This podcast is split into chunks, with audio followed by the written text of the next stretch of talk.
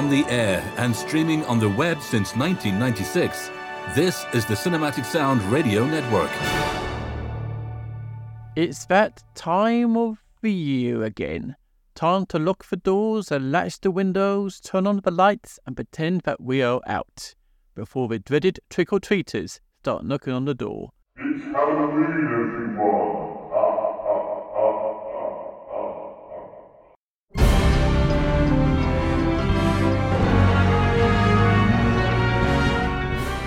Showcasing beloved favorites and forgotten gems, this is The Archive with Jason Drury on the Cinematic Sound Radio Network.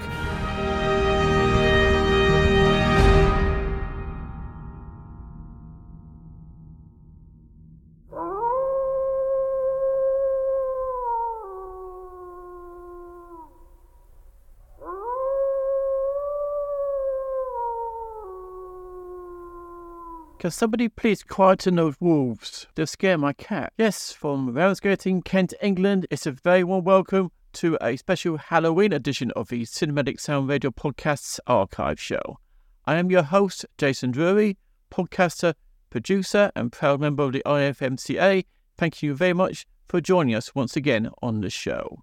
Before we start delving into some special Halloween related material, I must not forget to say a big hello to our Cinematic Sound Radio Patreons. And if you want to join the Cinematic Sound Radio Podcast Patreon, then please head over to patreon.com slash cinematic sound radio. Also, if you dare, I would really like if you could rate and review the show. I very much like to read what you think of the show, surprisingly. And I may even read a review out on this show at a later date to be specified. Now, as I was saying, this is a special Halloween theme show from the archive. Well, as Eric Woods has been busy the last few weeks filming aeroplanes, for work purposes, I should add, somebody had to do one for the station. So I decided to stand up to the plate, or creature prefer, and take one for the team. However, I did have some help from my good friend, renowned film music blogger, Jon Mansell, who literally threw a script at me, leaving a mark on my forehead saying, This is your Halloween script, if you like it or not. After cleaning up the blood from the floor, looking at it, I thought it was a great script and decided to use it on this special show. So, from this point on, most of the words you will be hearing are from the pen or keyboard of Jon Mansell, with some additional material by me. Get it? So, without further ado, as I was saying before I was interrupted by Tim on my theme music, it's All Hallow Eve, a time when ghosts, ghoulies, vampires, zombies, werewolves, and other unmentionables come out of hiding, leave their graves, coffin, and wherever else they might be hiding, and walk the earth again amongst the living. Hang on, I forgot the mummies. I always forget the mummies. Not, no, not your mummy. I mean mummies, you know the guys and gals in bandages that rise up to average grave robbers and, and always seem to mistake one of the stars in the cast for a long lost love like Rachel Weisz in the, the Mummy. It's also time when candy companies make most of their cash, with everyone buying the stuff like it's going out of fashion. It's a time of year that filmmakers also love and have committed many stories to celluloid that have taken place on and around Halloween. At the end of October, the nights are darker, the pumpkins seem more menacing, the leaves are a lot browner and make a lot more noise, and a simple knock on the door strikes terror into the hearts of all residents because you have no candy. When it's eggs and flour time for you.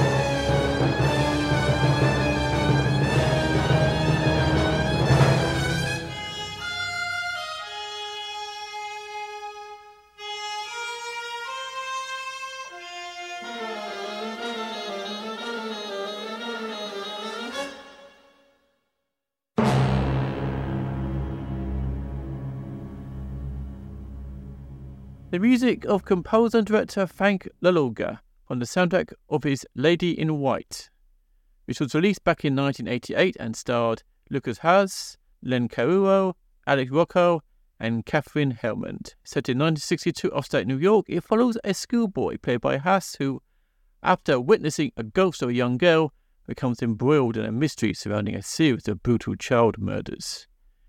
It's a movie that many are still discovering.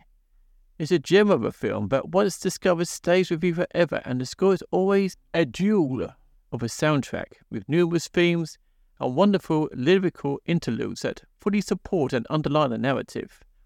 The music is such a delight to listen to in the movie and entertains you away from it. Lady White turned out to be one of the best ghost stories of the 1980s and has stood the test of time well. Some of the story was based on and around the director's childhood growing up in a small town with his Sicilian American family. With the director including little homages to the memory of his father and grandparents within the storyline. The film is scored with an affection that shines through in the music, the composer adding small nuances of melodies, and utilizing a kind of a Mickey Mousing scoring approach in certain sequences. The music and images are in total unison and complement each other wonderfully. Now let's hear some more of the specific music of composer and director Frank LaLoggia from Lady in White.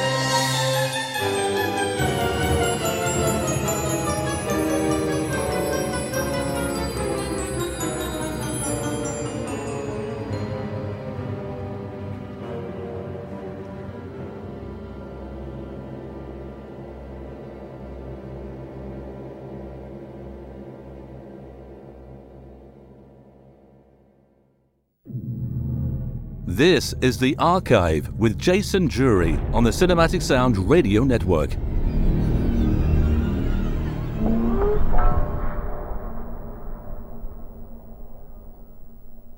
Cinematic tales about Halloween have very often included comedy elements. Maybe it's a way of putting the watching audience at ease.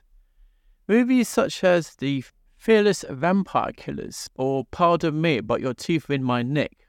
Yes, that was the full title. Or, if you prefer, Dance of the Vampires, as it was called in the UK, are prime examples of horror movies containing a humorous side. Fearless Vampire Killers is a 1967 comedy horror directed by Roman Polanski, written by Gérard Brach, and Polanski, produced by Gene Gutowski, and starring Polanski himself with his future wife Sharon Tate, alongside Jack MacGowran and Alfie Bass. In the film, a doddering vampire hunter and his bumbling assistant travel to a small mountain village where they find the telltale traces of vampirism. The assistant becomes enchanted by the local tavern keeper's daughter before, before she is promptly abducted. Determined to save the buxom maiden, they confront the undead count in his castle. Score for the film was by Krzysztof Komeda and is a lesson of how to score a movie. The music is punctuating, underlining, and enhancing the storyline.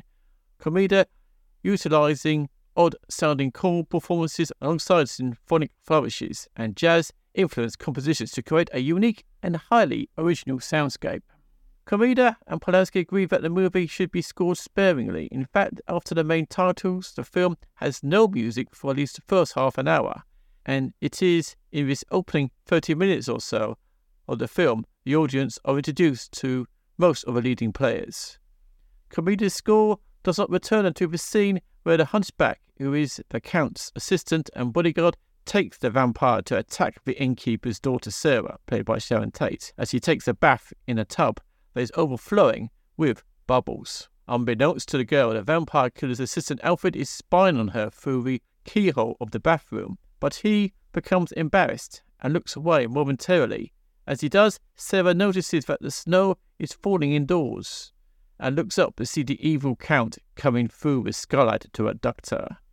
All that is left after he is gone is the bubbles that are now tainted with blood, and Alfred panics and runs off to find his mentor. Komeda's music, which is a variation of the core theme, is highly effective within this scene and gives us a sinister, chilling atmosphere which is greatly aided by the utilization of the Japanese bamboo flute, the shakuhachi, an instrument used in a lot of James Horner scores. The score elevates the comedy and underlines the horror elements of the movie, the score as a whole is certainly striking and in the forefront of proceedings. At other times, it has a much more subtle and understated persona. Krzysztof Komeda was a great talent, and his working relationship with Polanski was a fruitful one. Soon after, he would score the great horror film Rosemary's Baby for the director, which was a far greater success than Fearless Vampire Killers.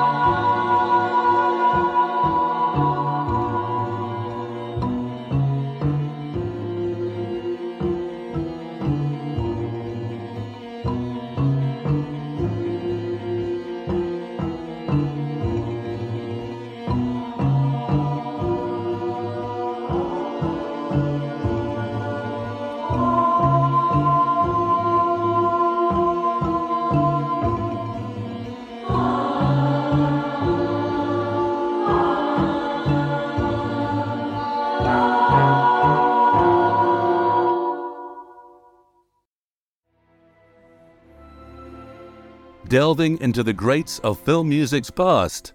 This is The Archive with Jason Drury on the Cinematic Sound Radio Network.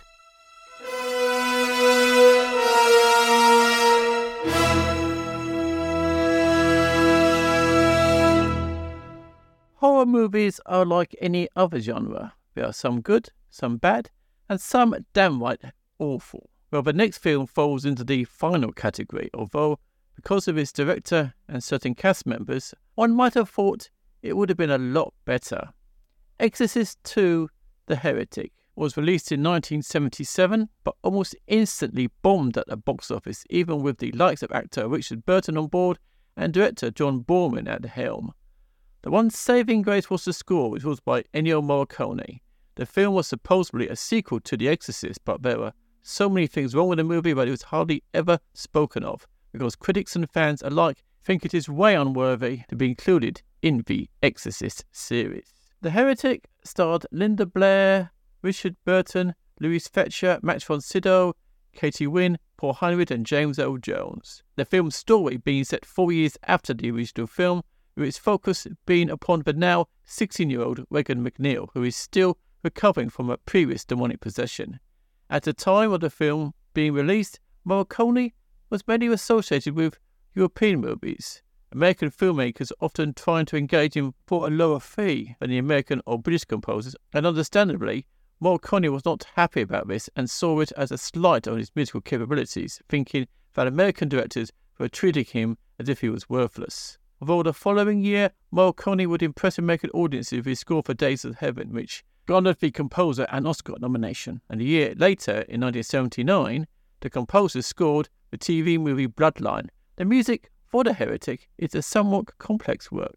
The director utilizing voices and unusual instrumentation to bring to fruition a sense of mystery and foreboding. But there are few lilting and even romantic sounding cues in the form of Regan's theme and interrupting melody, the latter which contains a haunting violin solo with the former showcasing the unique vocal talents of Edda Dell'Orso. Two of the more melodic moments to one of the best scores composed ever for a very bad film. The remainder of the score is an unsettling and innovative musical journey with compositions such as the ominous, jagging sounding and chaotic Pazuzu and the deeply troubling Little Afro Flemish Mass and Exorcism are all triumphs of composition but still resonate with, with fans of Morricone because of the complexity and originality of each of the pieces. Composer creating harrowing and overworldly sounds via choir, screams, crying, moans, and wailing, building an atmosphere of apprehension and uncertainty that gives considerable support to a lackluster script and movie. The composer's score is a more of an unnerving listening experience away from the images on screen. The use of whispers and half heard words in the track, seduction, and magic are affecting and memorable. It was integration of a tribal sounding ritual in tracks such as Night Flight being a stroke of genius.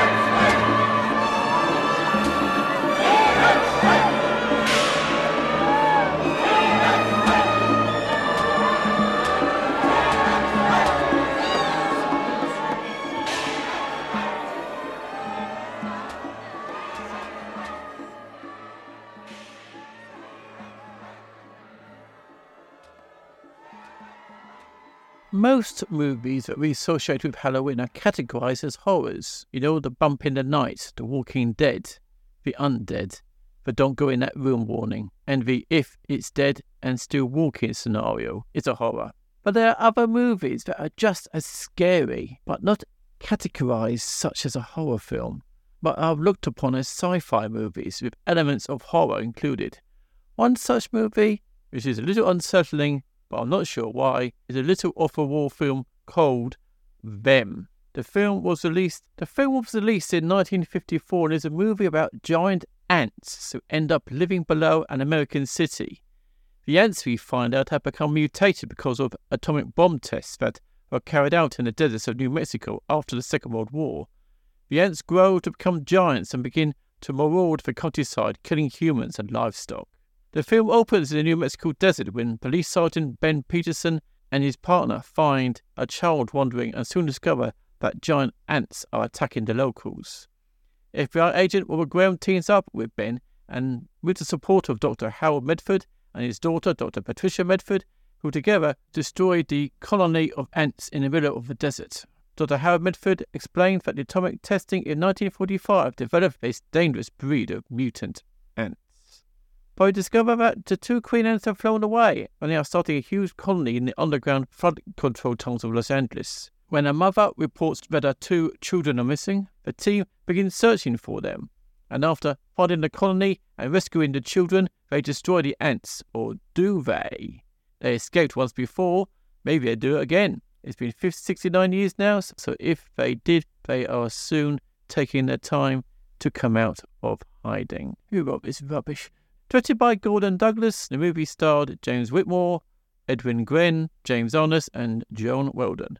The music for this horror sci-fi flick was surprisingly the work of renowned composer Bronislau Kaper, who would later score movies such as Mutiny on the Bounty, Tobruk, Butterfield 8, and The Glass Slipper.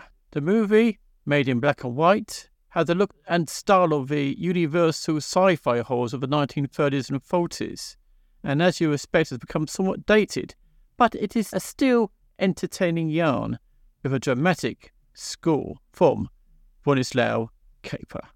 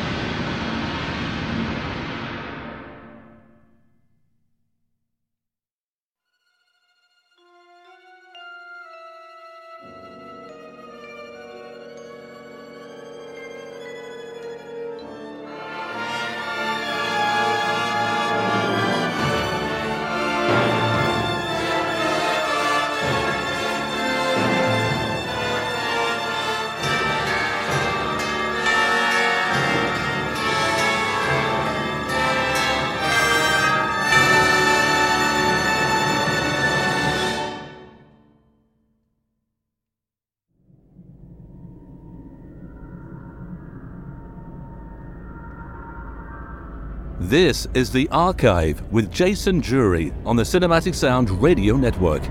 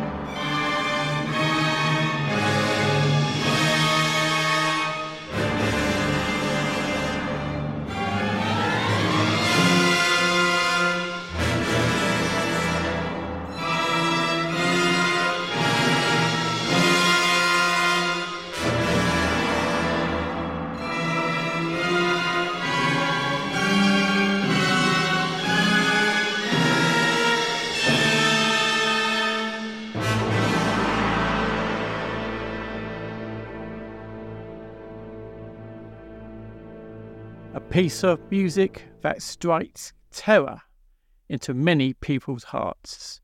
The Dracula's theme, composed by James Bernard for the 1958 Hammer production, Dracula.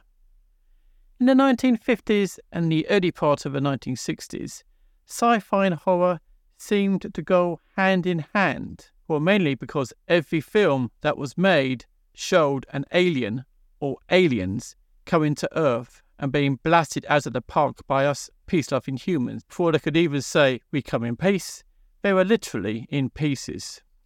Thus said, aliens dished out a catastrophic response who, I would imagine, were pretty annoyed at the reception they were given. As the 1960s progressed, horror and sci fi seemed to go their separate ways, sometimes reuniting, but normally staying away from each other, with the genres being more defined as sci fi or horror. The 1960s is when British studio Hammer began to come into its own. A House of Horror, as dubbed by many, produced some memorable and effective gothic horrors. And it was during this period that the studio established itself as the masters of the macabre, a title they still hold to this day.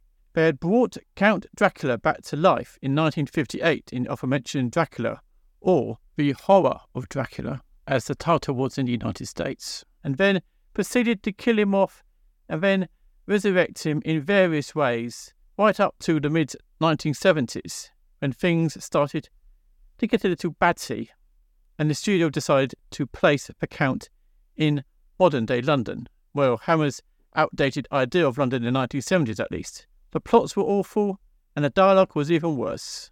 You know what I mean, man? Can you I'm not doing that. I'm sorry, Jon, I can't do that line. I'm sorry, really sorry. However, before the fiasco of both Dracula AD 1972 and the satanic rites of Dracula, the series of films were popular and remained period affairs, with one standing out Dracula, Prince of Darkness, the second outing of Christopher Lee as the vampire lord.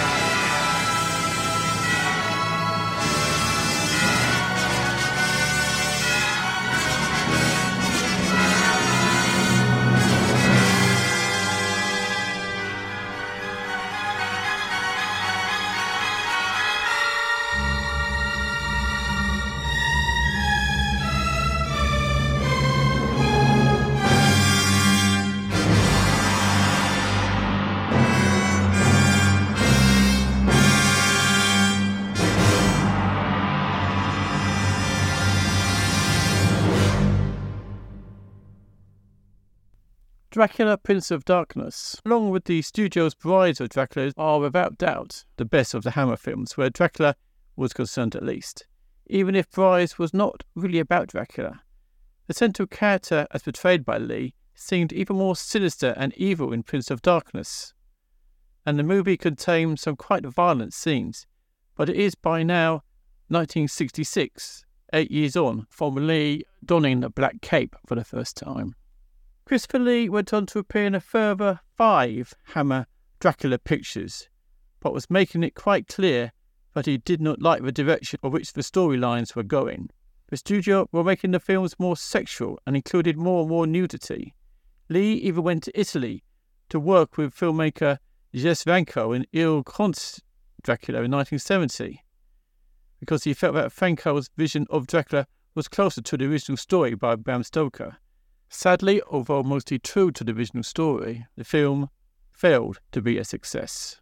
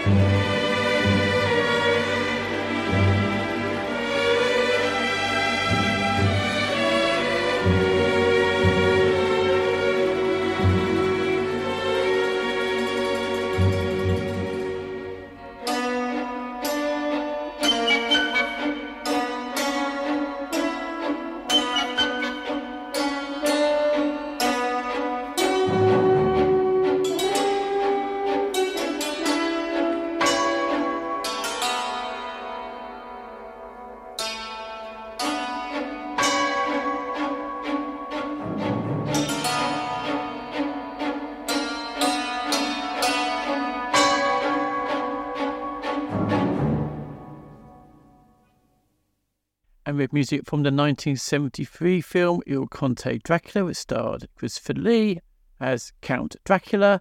We've sadly now come to the end of this archive Halloween special. I hope you've enjoyed what you've heard so far, and a big thank you to Jon Mansell for writing most of, of the script of this show with me adding some bits here and there. Mm-hmm. I'll leave you with another film that features Count Dracula, features Count Dracula of a much lighter tone.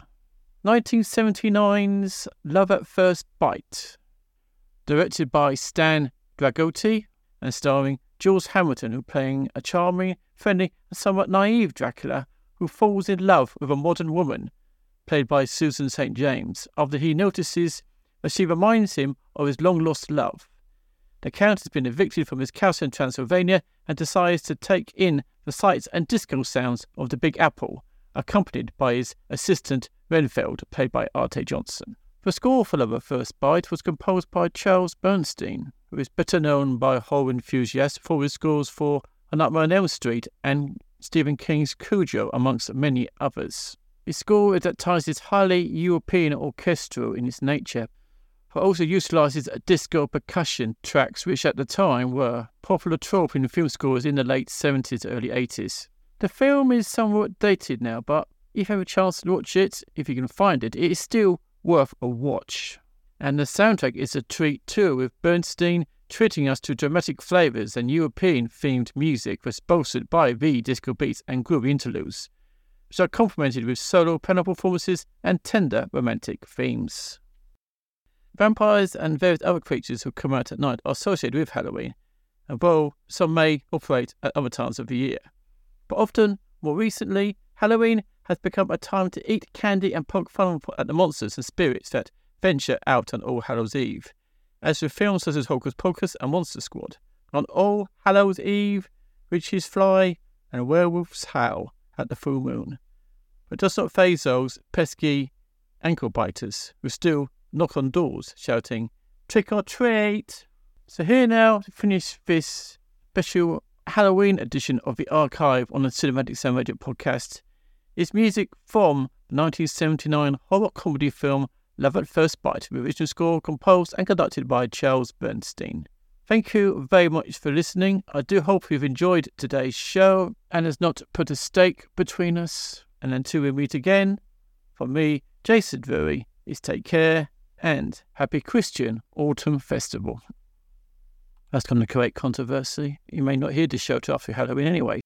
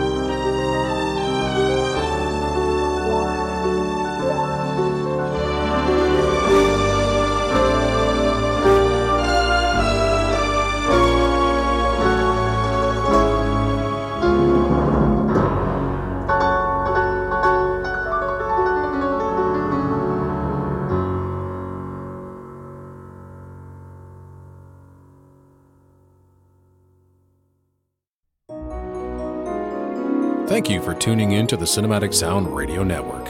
I want to thank Tim Burden for providing his voice for all the bumpers and stingers you hear throughout the program, and David Cosina for providing Cinematic Sound Radio's theme music. If you have any questions, comments, or concerns, please email us at cinematicsound at yahoo.com. You can find us on social media at SinSound Radio on Twitter and Cinematic Sound on Facebook. And if you listen to us on Apple Podcasts, please take a moment right now to rate the show and write a brief review. Reviews help introduce potential listeners to the show. And while you're at it, head over to TeePublic to get a Cinematic Sound Radio t shirt. And don't forget to check out Cinematic Sound Radio at cinematicsound.net.